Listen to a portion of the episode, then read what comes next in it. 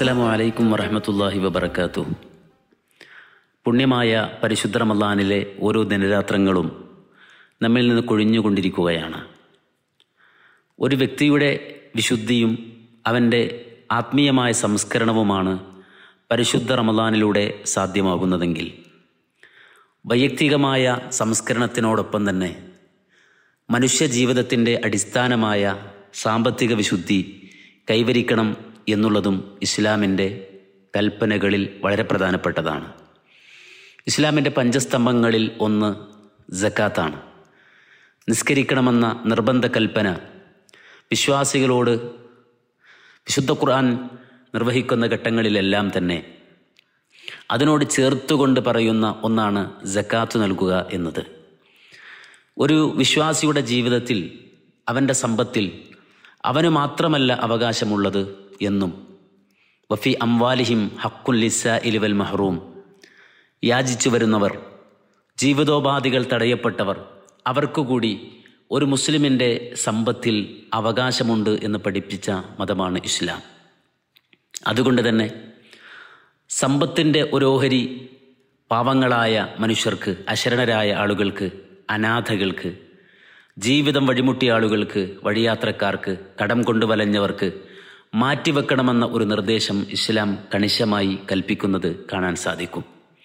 സമ്പത്തിനെക്കുറിച്ചുള്ള ഇസ്ലാമിന്റെ കാഴ്ചപ്പാടിൽ ഏറ്റവും പ്രധാനപ്പെട്ടത് നമ്മുടെ സമ്പത്തിന്റെ യഥാർത്ഥ ഉടമസ്ഥാവകാശം അള്ളാഹുവിനാണ് പടച്ചവനാണ് സൃഷ്ടാവിനാണ് എന്നുള്ളതാണ്.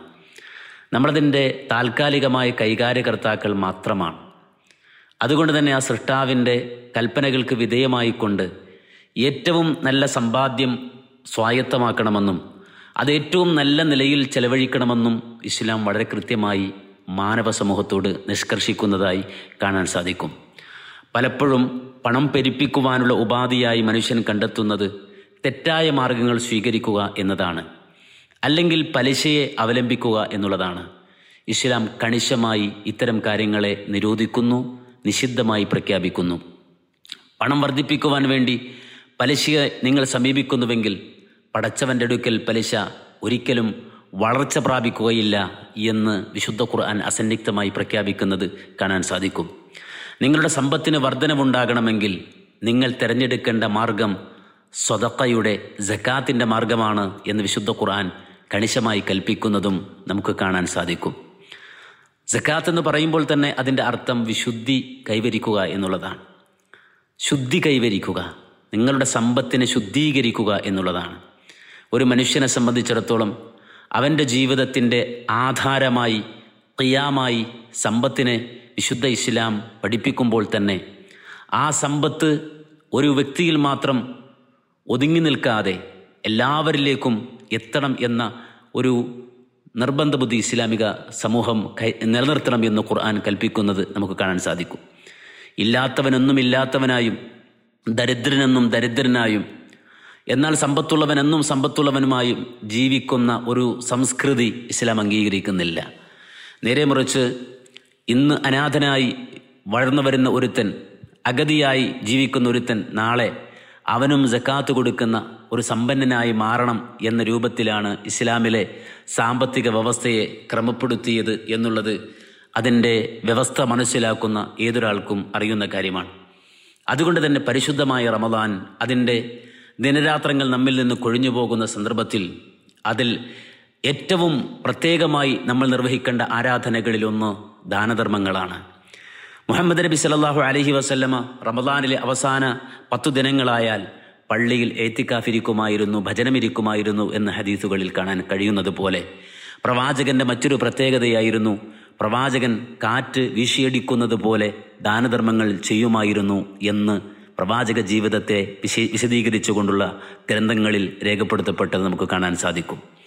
എന്ന് പറഞ്ഞാൽ കാറ്റ് വീശിയടിക്കുന്ന വേളയിൽ എല്ലാവരിലേക്കും എല്ലാ സ്ഥലത്തേക്കും അത് തൊട്ട് തഴുകി തലോടി പോകുന്നത് പോലെ മുഹമ്മദ് നബി സല്ലാഹു അലഹി വസല്ലമയുടെ റമദാൻ മാസത്തിലുള്ള ദാനധർമ്മങ്ങൾ എല്ലാവരിലേക്കും എത്തുമായിരുന്നു എന്ന സവിശേഷമായ പ്രവാചകന്റെ സ്വഭാവം ഹദീത്തിന്റെ ഗ്രന്ഥങ്ങളിലും ചരിത്ര ഗ്രന്ഥങ്ങളിലും എടുത്തുദ്ധരിക്കുന്നത് നമുക്ക് കാണാൻ സാധിക്കും.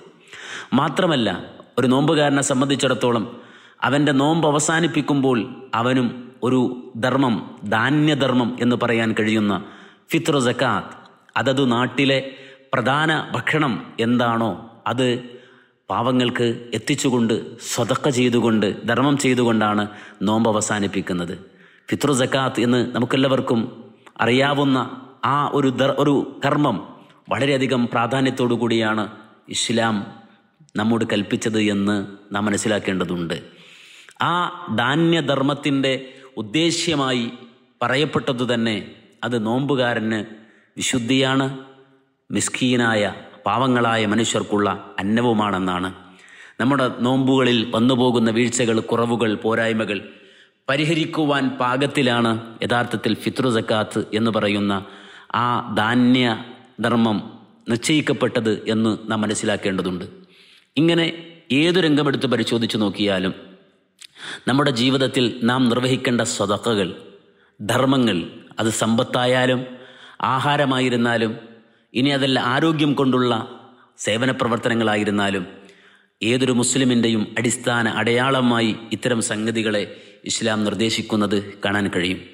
ജിഹാദിനെ സംബന്ധിച്ച് പറയുമ്പോൾ പോലും പാവപ്പെട്ട വിധവകളായ ആളുകളുടെ ഉന്നമനത്തിന് വേണ്ടി അധ്വാനിക്കൽ വലിയ ജിഹാദിൽ പെട്ടതാണ് എന്ന് നബി സല്ലാഹു അലഹി വസല്ലമ നിർദ്ദേശിച്ചത് നമുക്ക് കാണാൻ കഴിയും. അതുകൊണ്ട് തന്നെ സമൂഹത്തിലെ വ്യത്യസ്ത തുറകളിൽ ജീവിക്കുന്ന മനുഷ്യരുടെ പ്രയാസങ്ങളും ബുദ്ധിമുട്ടുകളും കഷ്ടതകളും കണ്ടറിഞ്ഞുകൊണ്ട് പ്രവർത്തിക്കാൻ ഒരു വിശ്വാസിക്ക് സാധിക്കേണ്ടതുണ്ട്.